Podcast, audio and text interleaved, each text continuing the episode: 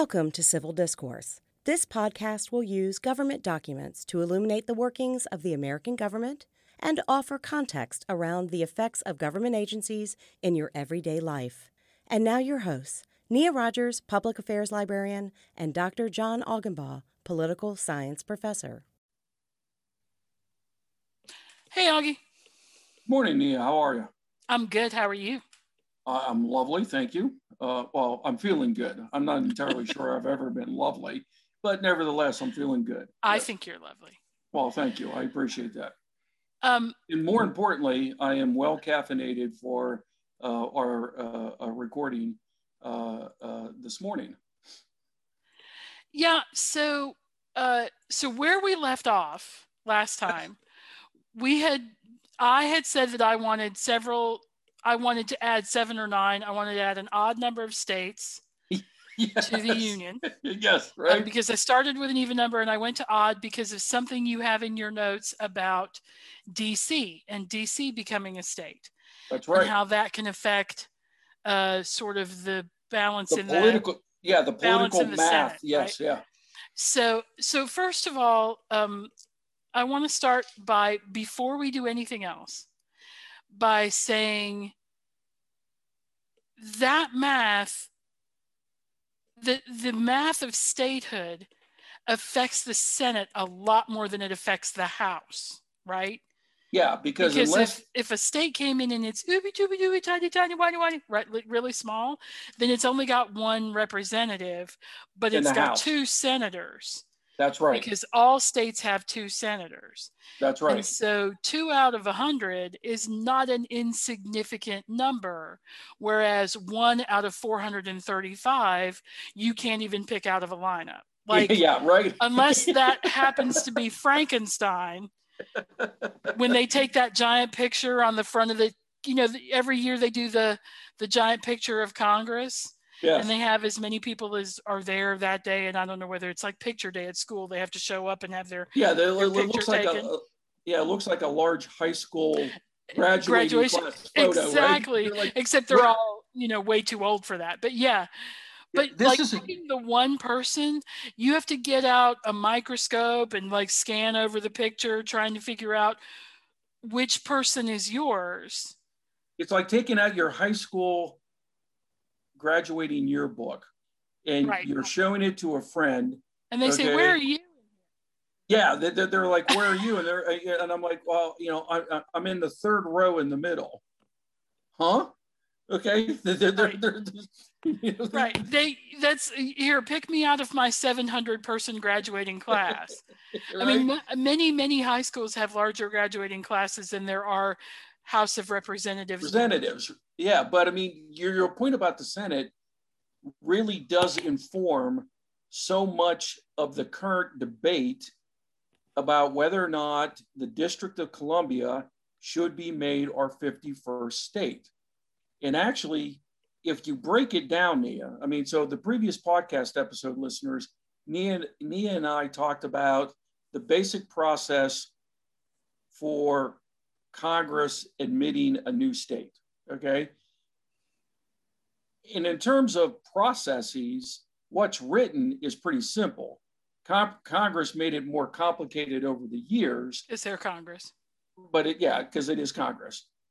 But the, the situation, the case for DC becoming a state is extremely complicated because you're looking at a number of variables here, Nia. You're talking about politics and the political balance within the Senate. Okay. You're also talking about politics within the political parties. But then you're also talking about some significant constitutional law obstacles that, if I had to venture a guess, will more than likely be decided by whom? I would say the Supremes. Yeah, the Supreme Court. And at this point, the relatively conservative Supreme Court. I don't Yes. know if J. Rob's going to leap out there and start saying DC looks like a state to me. I, you know, he's. Yeah, I'm, I'm pretty sure that. I'm not sure he's going to break Roberts with, you know, does not have years of a license plate, okay, a DC license plate that says taxation without representation. representation, right? Okay. yeah, I doubt he's got a bumper sticker, you know, DC 51st state or whatever. Um, that seems totally unlike him. Although, you know, who we don't know what he has under that robe. Um, but what I I'm curious about is first of all, doesn't this come up pretty often? Uh yeah. Um pretty regularly DC says we want to be a state, and then Yeah. there's some like brrr discussion, and then it goes away. yeah. Um so in 1961, the 23rd Amendment to the US Constitution was passed. And that gave uh, the residents of the District of Columbia uh, the right to vote for president starting in the 1964 presidential election. Oh, so before that, if you lived in the capital city, you did not vote for the president. That's right. Okay. Well, that would be a reason not to live in the capital city. okay. But since the 23rd Amendment, Wait, wait, the president lives in the White House. The Ah. president couldn't vote in the presidential elections. Ah, but most presidents go ahead and maintain a legal domicile in another state. Oh, that's cheating. So Okay, what the- you're telling me is that all DC residents need to, need to get a PO box somewhere else. well, Okay. remember the remember the infamous West Wing episode where uh, um, uh, Bartlett's reelection, he had to go back and fly back to New Hampshire to go ahead and vote.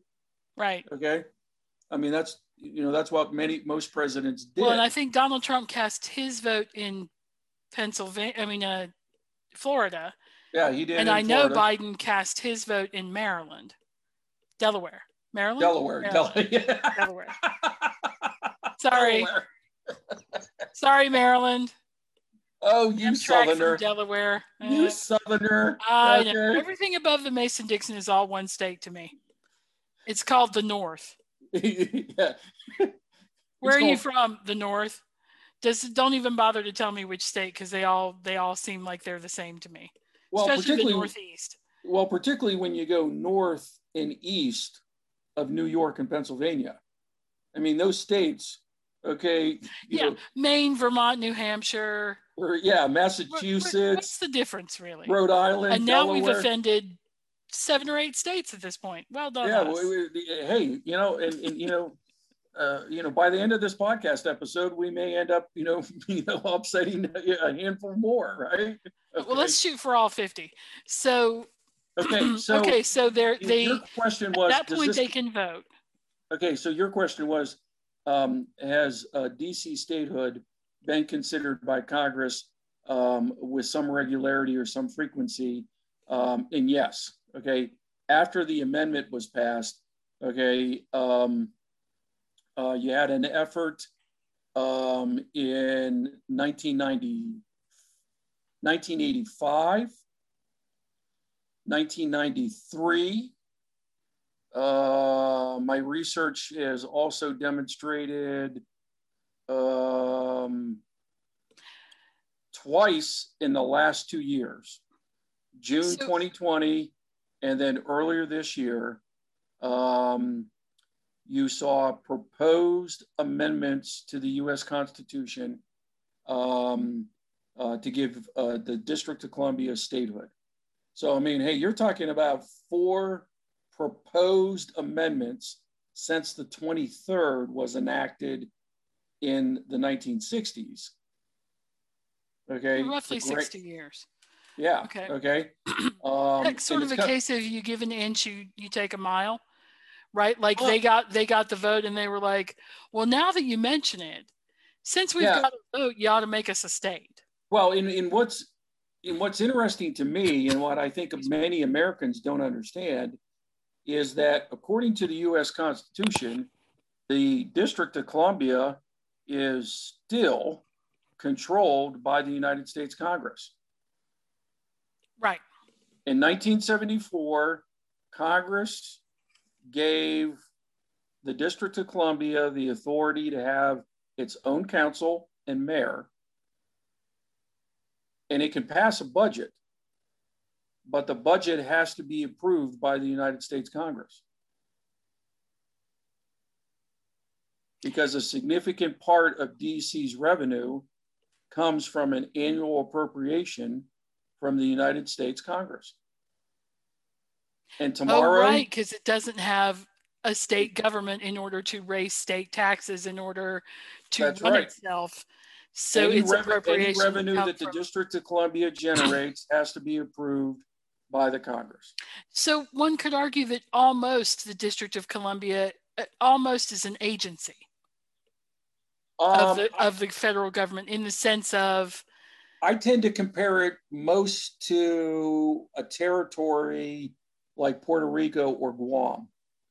Okay. Because with, with both of those territories, the United States Congress has given them the authority to manage their daily governmental operations. But Congress could, in both instances, pass laws that overturn whatever Puerto Rico or Guam did. Wow. Okay. I didn't think about that. So yeah. that would be a pretty that would be a that would be though complicated politically. Oh, it would be yeah. Like, I mean, you'd want to not do that unless you were unless you really felt your back was against the wall. Well, and and, and also too, and and I remind students who ask this question, I said, the District of Columbia, since it was given this kind of sort of self-rule authority from the Congress in '74, has had periods to where it was run poorly, and the Congress had to step in to bail out the District of Columbia. Okay. I know that he was much beloved, but Mayor Barry, Marion Barry, yes, was notorious. I mean, like he wasn't just an example of of a little bit of public corruption. He was Blagojevich levels of corruption. Oh, sure. I mean, and he had his own, you know, personal demons in regards to uh, drug use um, and um, cavorting with um, uh, prostitutes. Um, he was much beloved uh, in the district. Reelected. Um, uh, and he got reelected after he, he, he spent some time in prison. Right. Okay. Um, but there was there was one point um, where the District of Columbia uh, financially uh, was um, uh, bordering on bankruptcy, and the United States Congress had to uh, appointed uh, Alice Rivlin, a former director of the Office of Management and Budget, to actually run their finances for like a five year period. Oh, okay. Okay. Uh, well, I would think things like certain things, DC would have a lot of expenses for certain things like the metro.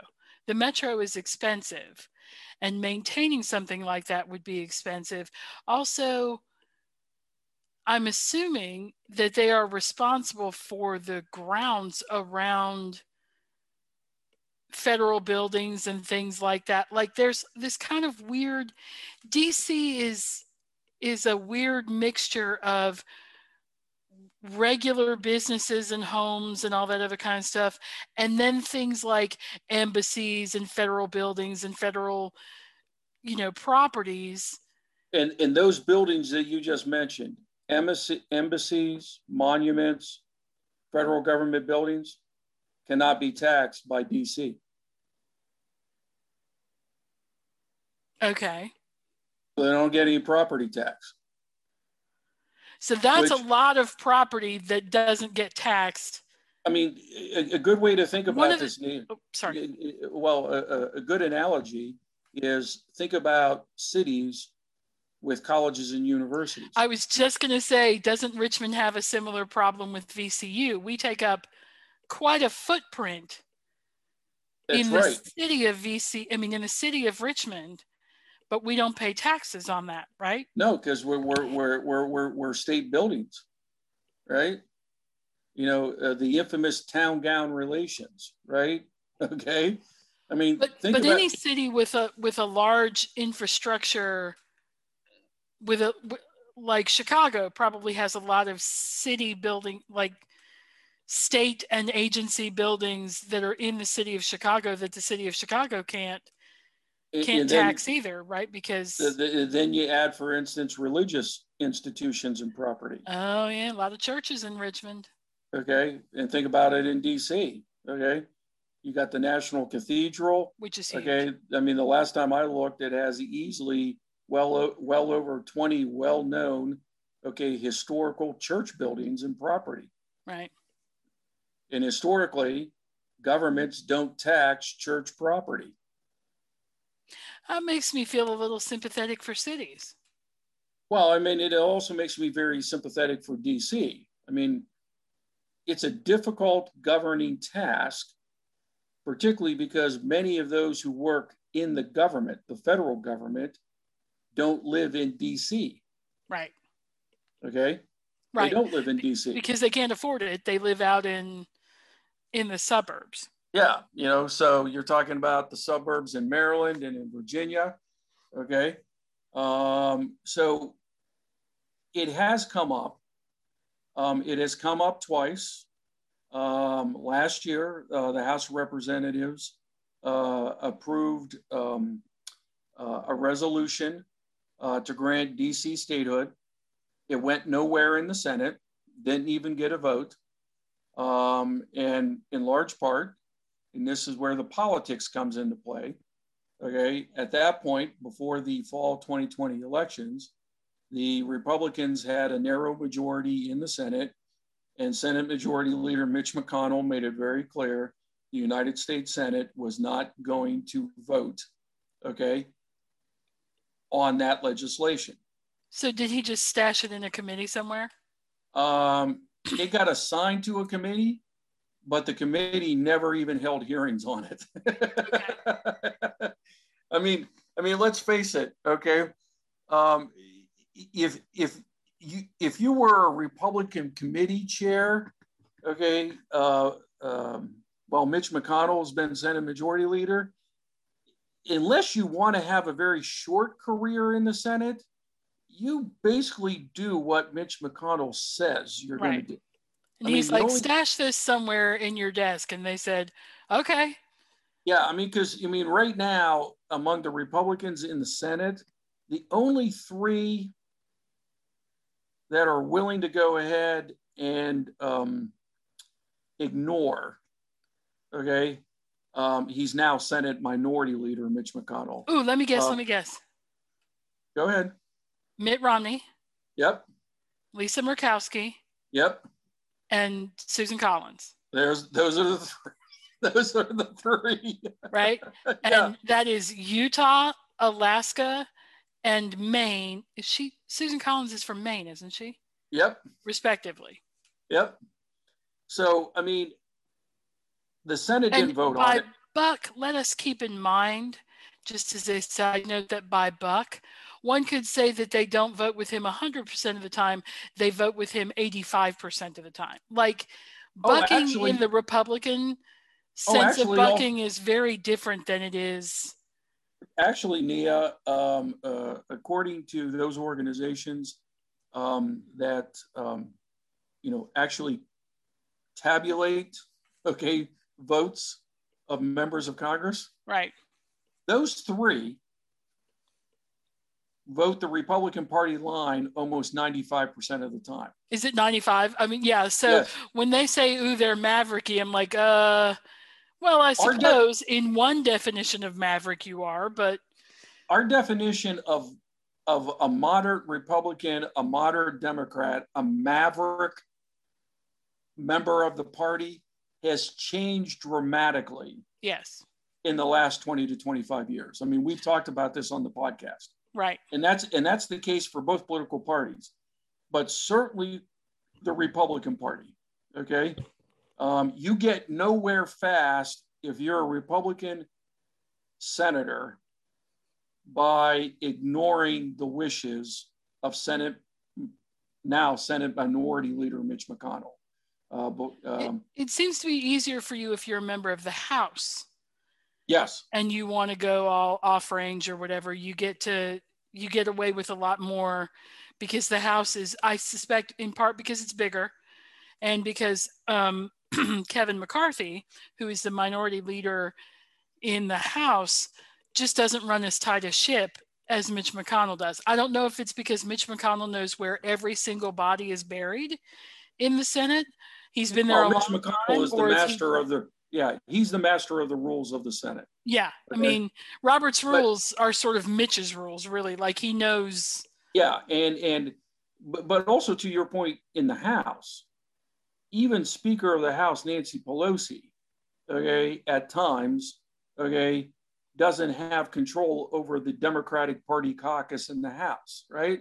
Right. I mean, we saw we we saw that this week when a couple members of the Democratic Party criticized what's been going on in Israel, okay, and other Democratic members criticized their criticism, okay, and the leadership, the Democratic leadership team in the House issued a statement that tried to walk a fine line between both of those camps and ended up upsetting both of them. Right. okay?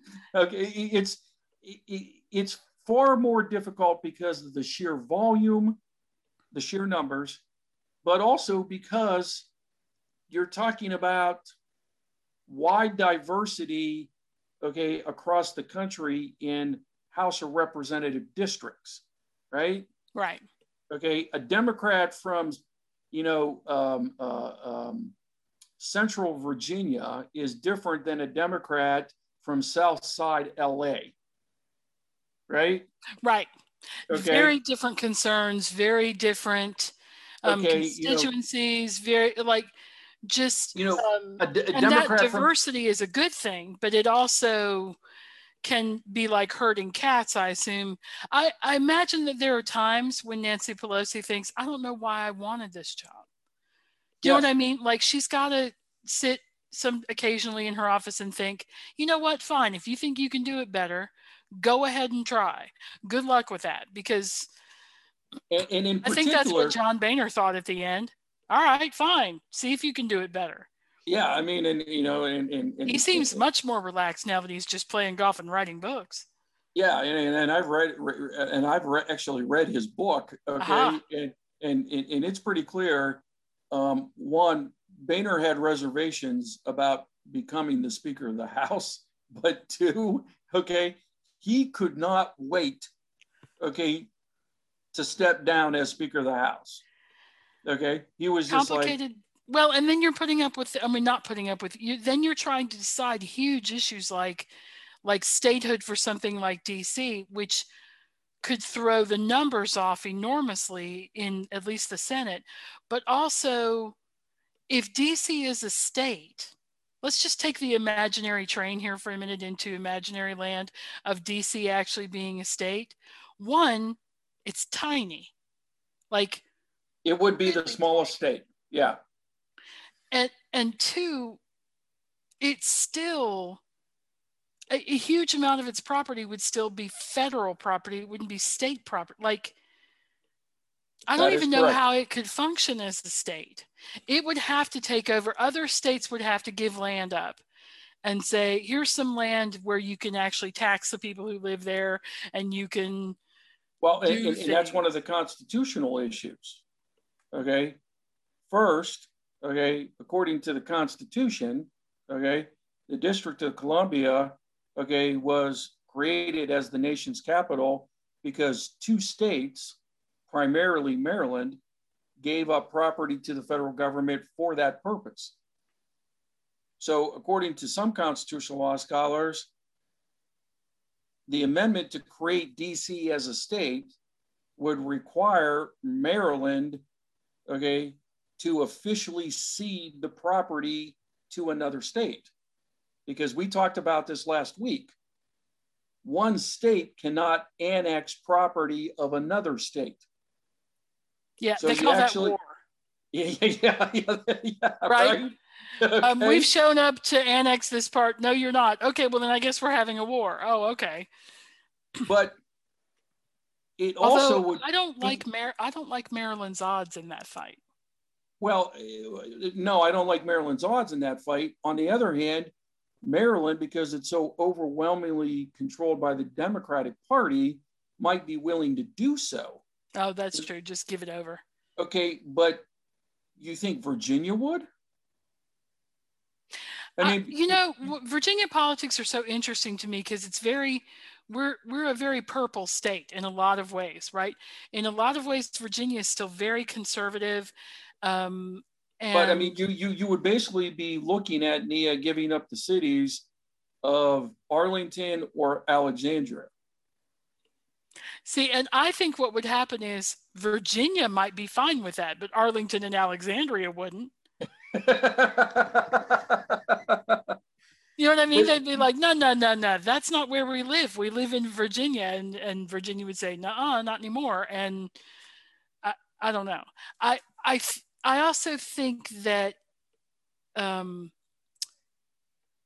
it would still be, it would still be really small and weirdly shaped. You know what I mean? Like it's not a, well, and that's the other part. Like we did a marvelous job out west of making everything with edges and squared off and kind of really, you know, pleasantly but, I mean, shaped. But here's the other issue that I was getting to in regards to what would constitute the jurisdiction of the state of and what's the Columbia. proposed uh, Columbia Douglass because they've attached um, um, um, Frederick Douglass. Yes, they've attached it to the. Uh, ah. Uh, yeah. Okay. Columbia but, Douglass. Okay. But. Be a hard thing to get used to adding to the map. But you'd have a capital that basically would consist of three buildings. That's it. Wait, wait, wait, wait. A capital of the United States, you mean? The capital of the country would consist of three buildings. With the most recent bill passed by the House of Representatives, okay, the District of Columbia would surround the two congressional buildings, the White House, and the Supreme Court and I lumped the two congressional buildings into one the Capitol, quote unquote, the White House, and the Supreme Court. Okay, but I'm trying to think of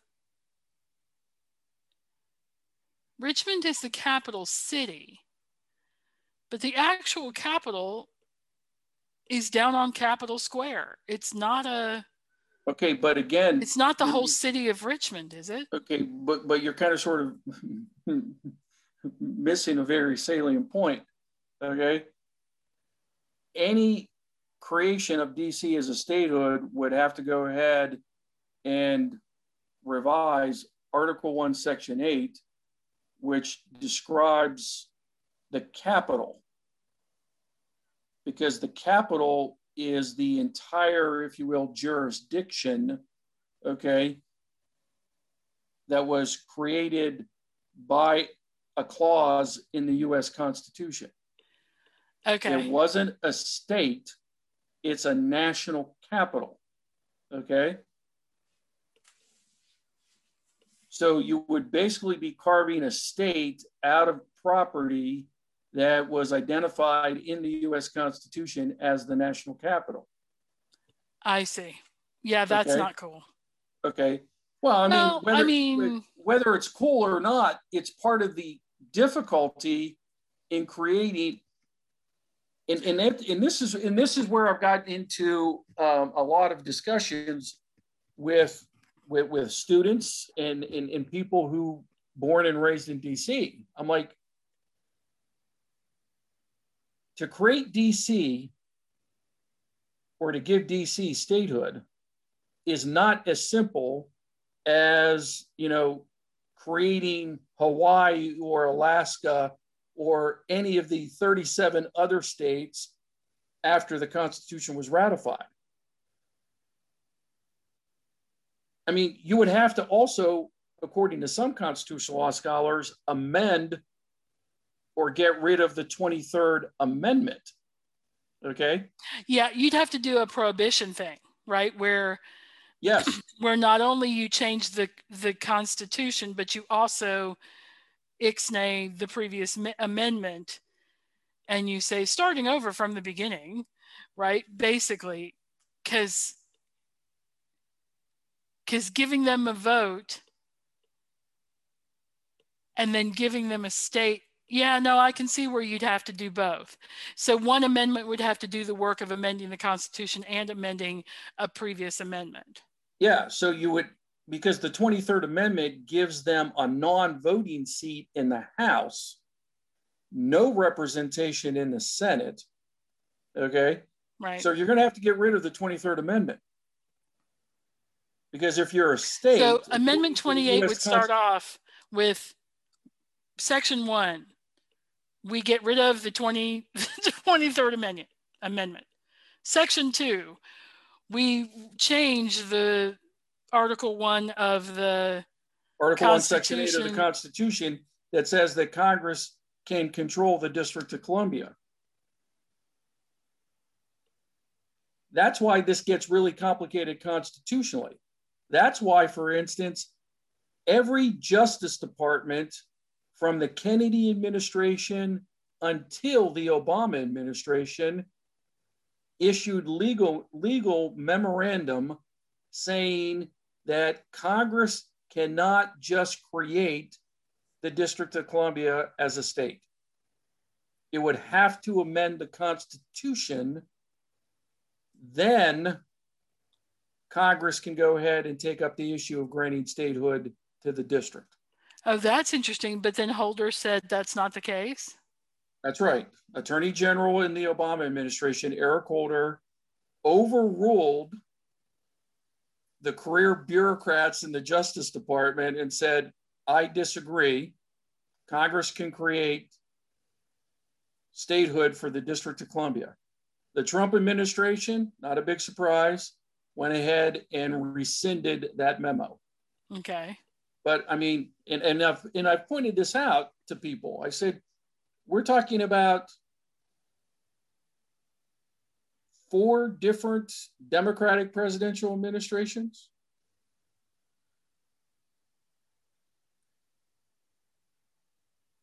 Five Republican presidential administrations. I mean, it's one of those rare things it truly is bipartisan. We don't have to change the Constitution to do You're going to have to change the Constitution. And not saying you can't change the Constitution. I'm just saying that's what how you're going to have to do it. You can't just like because as we discussed in the previous episode, if you jump through approximately three to 87 hoops, you can become a state right there's there's a method for doing that that yeah. does not involve any constitutional change whatsoever. You just, the Constitution doesn't care how many states there are, except that it does care about the capital of the United States. It's made clear yes. that it cares about that. So, in order to change the capital of the country, you would need a constitution. I, I, I think I agree with that. Oh, I don't know how that makes me feel, but I, I think but, I agree but, that it is definitely a constitutional issue if it's mentioned specifically in there and that's why I think, and you and I talked about this before we um, uh, uh, started to record today, Neo. That's why I think that even if Congress gave statehood to the District of Columbia, and, pre- uh, and say for for instance, hypothetically, it happens um, uh, during the Biden administration. President Biden has already said DC should be a state, and he signs it almost immediately. Okay. Um, other states, probably controlled by Republicans, are going to file suit in federal court. And if it got to the Supreme Court, I'm afraid, okay, uh, advocates for DC statehood are going to lose because again, the intent of the framers in this instance is not unclear. Right. Well, and part of that is because it didn't they at that point take property from other state like they were carving that out in a very deliberate manner. They took property from Maryland and Virginia. Maryland right. and Virginia, okay, gave up property. I think you could say they were voluntold. Yes. They were voluntold to give up property. we really Well, I mean, partic- you giving this up. Wait, what? Yeah, no, we think it's a great well, idea. For, well, Oh, okay. particularly, be, but again, particularly because these were two states, okay, that were basically told, well, the alternative is the nation's capital will be in the north, either Philadelphia or New York. And in, in particular, Virginia was as like, no, no, no, no, no. We want the nation's capital closer to the south, right? And we think that there may be a few presidents from here. Yes. Okay. And in the state of the state of Virginia, okay, did provide a roster of of a fair number of our uh, you know early presidents. You know, you know from Washington to Jefferson to Madison to Monroe. There's a couple others in the 19th century. You know where we get to the you know the long list of mediocre presidents. I think one or two of them were for also from Virginia, right? Okay. Right. So Virginia's like, no, no, we have it here because then we're close to home. So, so that's the constitutional. But even if you went ahead and overcame the constitutional hurdles, you still got some significant political hurdles once you get to the Senate.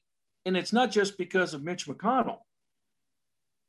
The Democratic caucus in the United States Senate is not of one mind about DC getting statehood, right? In particular, um, in the early part of this year, West Virginia Democratic Senator Joe Manchin has stated publicly a number of times he is not in favor of DC getting statehood. And with the current math, 50 50 split in the Senate, Democrats lose one or two senators, it goes nowhere. Right. And because the Senate can't attach statehood to a spending bill, the They Senate can't then do it through um, reconciliation. reconciliation, then Then it becomes a question of a filibuster, filibuster, okay, which, And as we know, is the third rail of Senate politics. the third rail of Senate politics. And for our listeners who don't know what the filibuster is, in the United States Senate, to end debate on a bill that's being considered for adoption in the Senate, to end debate, you need to get 60 senators to vote to close debate. It's known as a cloture vote. So, if you're the minority party in the Senate, you threatened to do what's called a filibuster.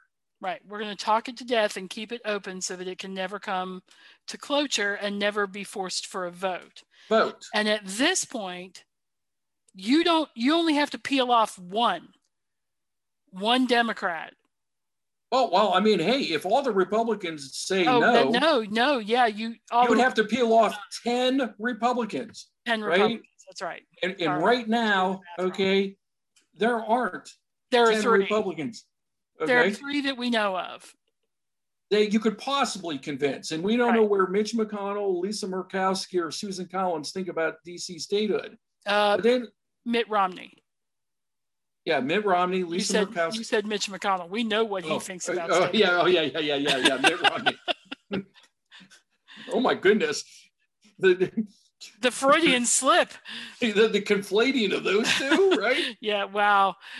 Uh, Mitt Romney somewhere in in DC just went, "Hey," Yeah, and he doesn't know why. He did. Yeah. He just, everybody around him's like, "Well, you all right?" He's like, I, "I just felt something cold go across my spine. It's okay. Yeah. I'm better now." I just felt the mo- you know the the earth move. Okay, I just had a chill down my spine. Okay, I know I'm Mormon, but I'm thinking I need a stiff drink now. Exactly. Okay, right? Or an Okay. exorcism. Um, yeah. So So okay my my question uh, okay so right now it would benefit the Democrats if they could get a state because DC is seen as heavily Democratic.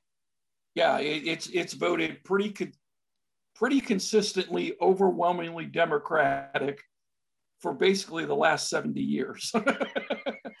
so is Joe Manchin's objection that he thinks that it should be a, an amendment? Uh, Manchin believes he's not spoken to the constitutionality.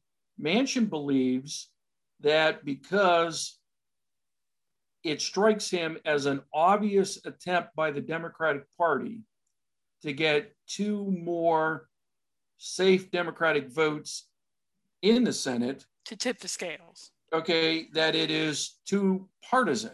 Okay, he, he, sees wants, it as a thumb on the on the scale. Yeah, and he thinks that the Senate should be more bipartisan. Uh, for those of you who don't know, Joe Manchin is walking a very fine line, right? He is a Democrat in a state, West Virginia, that I believe voted for Trump by almost a 27 point margin. Yeah, he's in a okay. heavily Republican state. State. Coal mining, um, Rust Belty sort of. Yes, gun loving, God fearing. Okay. Rural, very rural. Very rural. I mean, they were settled. And yet he is loved there. He is loved there, right? He was a former governor of the state. Okay. Um, and he knows his constituents. Okay. Right. And his constituents, okay, do not like overwhelmingly partisan Democrats. Okay. I mean, they are in, in many ways um, um, uh, Democratic voters. They don't get really represented in the Democratic Party anymore because they like a, a large social welfare state, but they like not to be told by the government how they should conduct their life. Okay. they are a state of libertarians, basically. Yes. Okay. Who also are like, you guys owe us because we used to be the backbone of the country. So where is our social welfare programs? Right. And he knows this, right? I mean, you know, you know, his predecessor in the Senate was uh, Senator Byrd. Okay. You know, uh, um, Senator Byrd. Okay. He's one of my favorite senator characters of the. Yeah, he was a character, right? He, so, uh, for listeners, my my image that always comes up of Senator Byrd. Senator Byrd used to carry a pocket constitution with him. And if and in the he would get in the elevator with his junior people and he would ask them questions constitutional questions and if they didn't know the answer he would whip it out read it to them and then thwap them on the face with it like or on the back of the head with it or on yes. the shoulder right he wasn't trying to hurt them he was basically saying you must know this document Th- this document is a, yes. the rock upon which our entire nation is built and you can't work for me if you don't know it which and i was I, I i am not a fan of a lot of Byrd's policies but I am a fan of sort of the idea of if you're going to argue that something is or isn't constitutional, you better be able to back that up by having read it. Yeah. Because many people today will say, I don't think that's constitutional. Like, if you read, it, do you even know where to find the Constitution? That's like, a... don't, you don't even talk to me about this. Well, and another reason why uh, Byrd was well loved in, in, in, in elected, you know, like 84 times. Yeah, I mean, he served in the Senate for well over 40 years. He was so beloved by West Virginians because he was the king of pork. That's right. He he could bring back. There are Byrd roads and Byrd bridges and Byrd airports and Byrd schools and Byrd. I mean, he could. Hey, the the the the, the he could divert money into West Virginia. The the the the, the FBI's uh, research lab is in West Virginia. Just if he could have moved LaGuardia to Virginia, he would have. Like, oh yeah, if, if he could have moved Dulles Airport, oh, Dulles, which is not really, yeah, which yeah. is Reagan, right? Right. If he could have moved that to West Virginia, he would have, right? according uh, according to my colleague, and, and, I agree with his assessment, uh, Professor Chris Saladino, the best roadside rest stops in the country are in West Virginia. You know, when that you're traveling sense. on the, that makes sense because he would have had them built like palaces. They are the, they are, they are by United States standards, okay, incredibly well kept, well maintained, okay. They got the most up to date technology, okay. Um, there's plenty of them. I mean, you know, you don't have to go very far on the interstates in West Virginia to go ahead and, and stop off okay, uh, to, to find a rest stop, right? But he, you know, me. So uh, following him. Sure, That's big shoes to fill. sure it is, right? And That's again, a that's a that's a, a hard row to hoe. He's got to he's got to really be um, aware of what his constituents want and to try to deliver as much as possible because what do all politicians want more than anything else? They want to get reelected, Yep. right? They want to get reelected. I mean, and the funny thing about this is, I mean, we were talking about the votes of Romney, Murkowski, and Susan Collins. The press labels them as the mavericks in the Republican Party, but they vote the party line well, you know, well over 90%. Manchin votes the Democratic Party line just as high. It's just that on a certain number of key issues that are seemingly very important to the Democratic Party right now, he's just like, no, Right. no. Okay. And I mean, so, but he's against it. He doesn't want to get rid of the filibuster. Okay. Um, and so the Democrats are, are, are kind of sort of like stuck. I mean, they're, they're, they're stuck right now. Okay. And, and as we're going to discuss in our next podcast episode, when we talk about um, the, the uh, initial results of the 2020 census for foreshadowing, okay, a, li- a little advertising, Teaser. okay, yeah, a little teaser, okay. The Democrats know that they basically have more than likely until early 2022 to get their legislative priorities passed. Right. Because when They you get have to about the, six months. because when you get to the mid part of 2022 is when they everybody starts campaigning, right? That's when everybody starts campaigning, particularly for the House. Okay, elections every two years, right? And a third of the Senate. So right now, the Democratic Party has what a seven or a six or seven seat majority in the House. They're 50 50 split in the Senate, but they get the tiebreaker because Vice President is Kamala Harris, a Democrat. So they basically know that come, you know, November of 2022, they may lose one or both houses of Congress. And at that point, okay, Nothing They have- done. yeah, they have no legislative agenda, right? Right. Okay. And then they spend two years fighting with President Biden and blaming. Then we get two more years of blaming. Yay, something to look forward to. So, uh, just before we go, I want to ask a question. Is is it a popular idea in the district to become a state? Oh, yes, it's overwhelming. So they Okay. really want to be a state. They want to, yeah, they want to be a state. Um, uh, the research that I found was there was a poll done. When was it? 2016. Uh, a referendum that was placed on the ballot in DC, 85% of their residents wanted to become a state. Yep. And so, uh, sorry, one more thing comes to mind. The wouldn't that be super complicated for federal employees to be surrounded by a highly partisan state? I mean, like, isn't part of what what opponents are saying is the theory is that this is the federal government, the seat of federal government, which should be neutral. It should be. Well, particularly the bureaucracy. Yeah. I mean, let's face it. And so if I mean, you had the state of DC, meaning the state of Douglass, Columbia, it it would be hard for federal employees in that area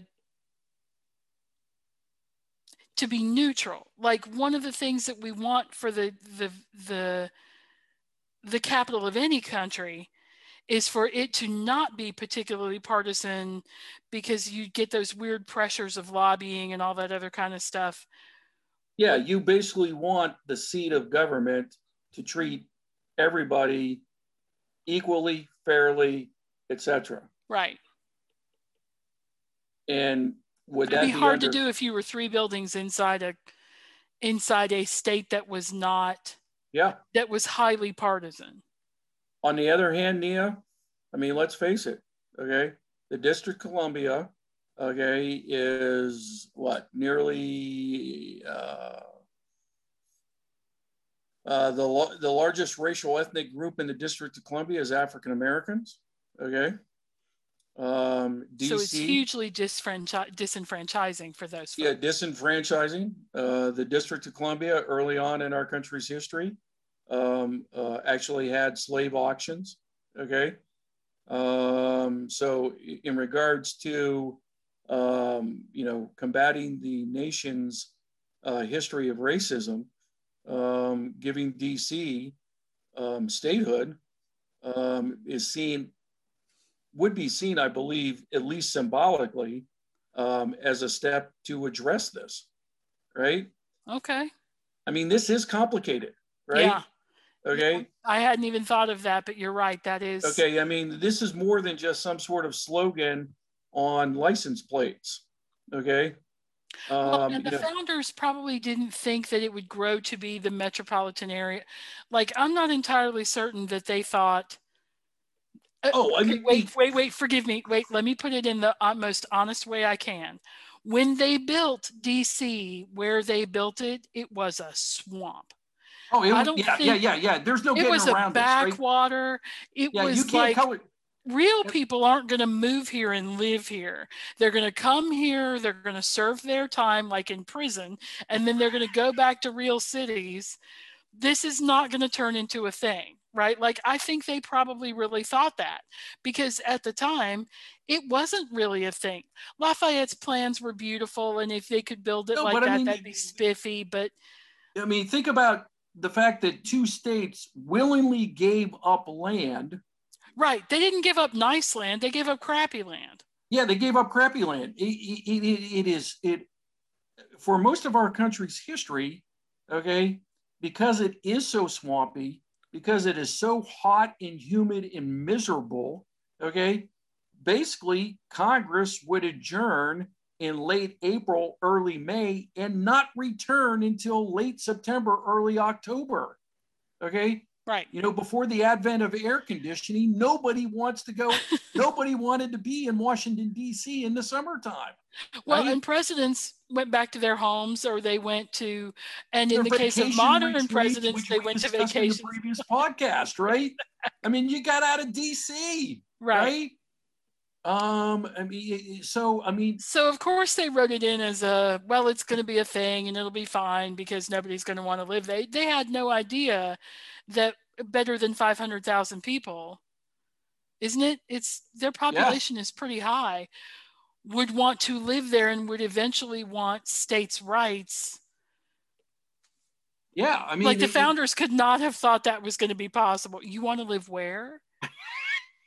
Why? Right? Like that's what the founders would have thought. Why? What I mean, what you was know, the it- is the Okefenokee swamp too full for you? Is that I what mean- you know? I mean, because one of the arguments that Philadelphia made for having the nation's capital there was okay, this is, you know, Philadelphia is a well developed city with plenty to do, yada, yada, yada, right? Okay. And even they're hot in the summer. Yeah. I mean, in, in, in, in the alternative, the alternative was, okay, Maryland swampland. Are you freaking kidding me? This is where we're, I mean, think about it. Um, I, I've read a couple of histories about the War of 1812. You know, the Brits went ahead and burned down a big chunk of the White House. Okay. Many of the British commanders remarked they could not believe that a nation's capital was in the was located where it was. They right. were just like, there's nothing here, right? Right. There's a nice river, but that's it. And even the nice river gets swampy sometimes and mosquitoy sometimes. Yeah, I it, I can and, see and again, where we're not trying to disparage DC right, because now it's grown into a marvelously oh wonderful I, I, city where you can do all kinds of cool things. See our entire summer set of episodes, right? Like it's not that we don't admire it, but at the time of the writing of the Constitution, when they carved that part out, I don't know that they ever thought that anybody would want to be a state who lived yeah, there. They, you they basically I mean? they basically thought that the new nation needed a capital, okay, that owed no alliances, right. allegiances, nor could the nation's capital control a state. It was supposed to be set off, okay, as a separate, if oh, you will, oh. government jurisdiction. Not something I even thought of, but if DC did get statehood, it would be it, the potential for it to be stomped on by the federal government would be huge just because of the sheer volume of the federal government within I mean, the, within its borders. I mean, oh easy, yeah, DC might want to think about that as a easily easily two or three of the Federalist Papers were written in response to anti-federalists who were like, okay, wh- where's the capital going to be, right? Right you know, the concern of the anti-federalists was, okay, would the states lose their jurisdiction, particularly those states located near the freaking capital? Okay. So, I mean, all of this was designed to go ahead and say, this is the nation's capital. It's not a state capital. Okay. And the nation's capital is a separate entity. Is a separate entity, and it's not a large entity. It's not large at all. Yeah, because they could have made it. I mean, they had the entire West. Sure. Right. Like they could have looked over the Appalachian Mountains and said, over there, right there in Tennessee, we're just going to take that whole territory and well, make I mean, it. You know, think, think about if you're traveling on Interstate 66 coming out of Washington, D.C., it basically takes you through, okay, the northern part of Virginia into West Virginia. Right. Right. I mean, all of that could have been taken by the federal government, okay, for the capital, but no, it was confined. I mean, and you mentioned, you know, Lafayette's, you know, architecture for laying it out. Well, one of the reasons why he could go ahead and lay it out as well as he did is that it's not a big area. Right. Right. It's not a big area. Right. much bigger now than it started off. Yeah. Yeah. But I mean, nevertheless, so again, I mean, I understand this idea, you know, beyond the, I understand the slogan, right? You know, uh, uh, no represent or no no taxation without representation, right? Okay, you know, and it, it, it takes us back to the American Revolution and why we wanted to get under, you know, out from under the yoke of the British monarchy. But at the same time, okay, you got some constitutional issues, you got some political issues, Okay. Um, and, and, given the Congress right now, oh, good I can't imagine that those nuances could possibly be settled. This is going to be another one of those things that just goes away because nobody can figure it out. Yeah, I mean, uh, and, and and and again, I don't mean to be a downer about this, but I'm just like, it's not this easy, guys, right? Yeah. Okay. Um, you know, you could put 10 constitutional law scholars in a room and if I had to hazard a guess, you're probably going to get easily six or seven different opinions. Easily six or seven, right? Okay. And again, I teach this stuff, right? In the notes that I prepared for this particular podcast episode, I went ahead and narrowed them down, right? And it's what, well over a page of notes about the constitutional issues, right? right. And I parsed that, right? Okay. I summarized yeah, it, it's. Uh, well, okay. So DC, what we're going to say to you is, we wish you the best. Yes. We think it's unlikely that you are going to be a state. You may, however, get to change your name, which would not be the worst thing in the world. No, no, it would not. I um, mean, it I... would be a marvelous thing to recognize Frederick Douglass and his contributions to the to, to the, the, nation. Any shout out to Frederick Frederick Douglass, I'm all in favor of. Okay? Right. So I'm cool with changing the name if they want to change the name. But now that I've seen that it's more, I was, I have to admit, sort of like, yes, 51 stars. It'll make this flag look weird. I love it. Right. But now I'm like, mm.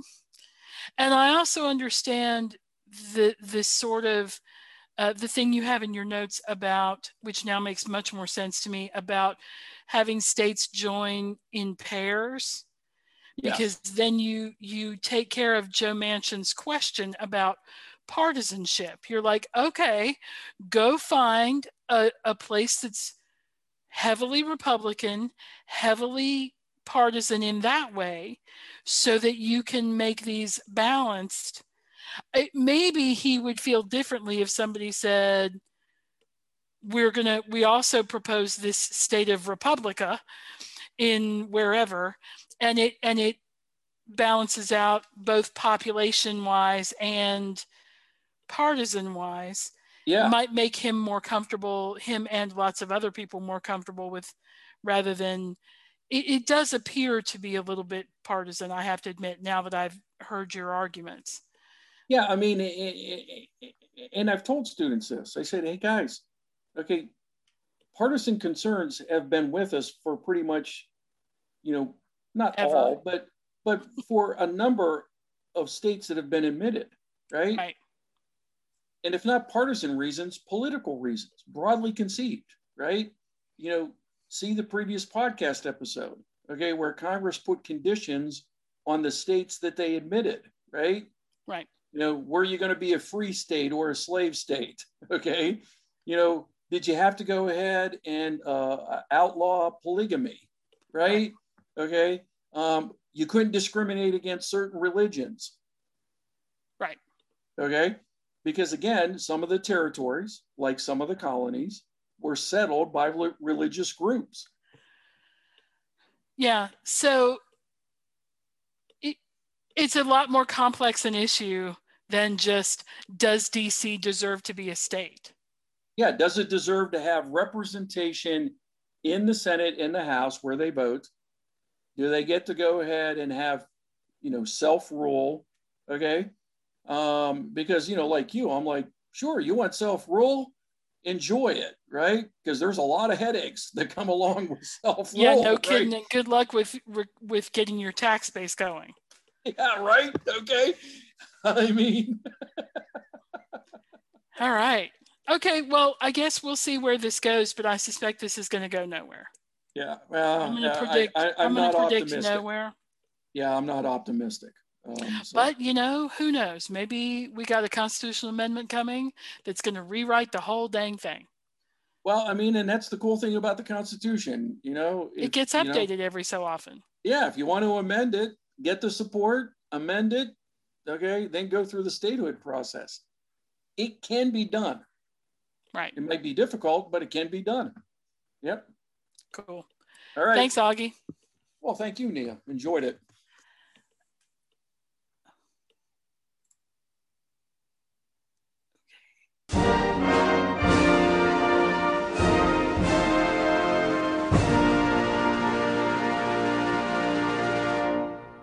You've been listening to Civil Discourse, brought to you by VCU Libraries. Opinions expressed are solely the speaker's own and do not reflect the views or opinions of VCU or VCU libraries. Special thanks to the workshop for technical assistance. Music by Isaac Hobson. Find more information at guides.library.vcu.edu slash discourse. As always, no documents were harmed in the making of this podcast.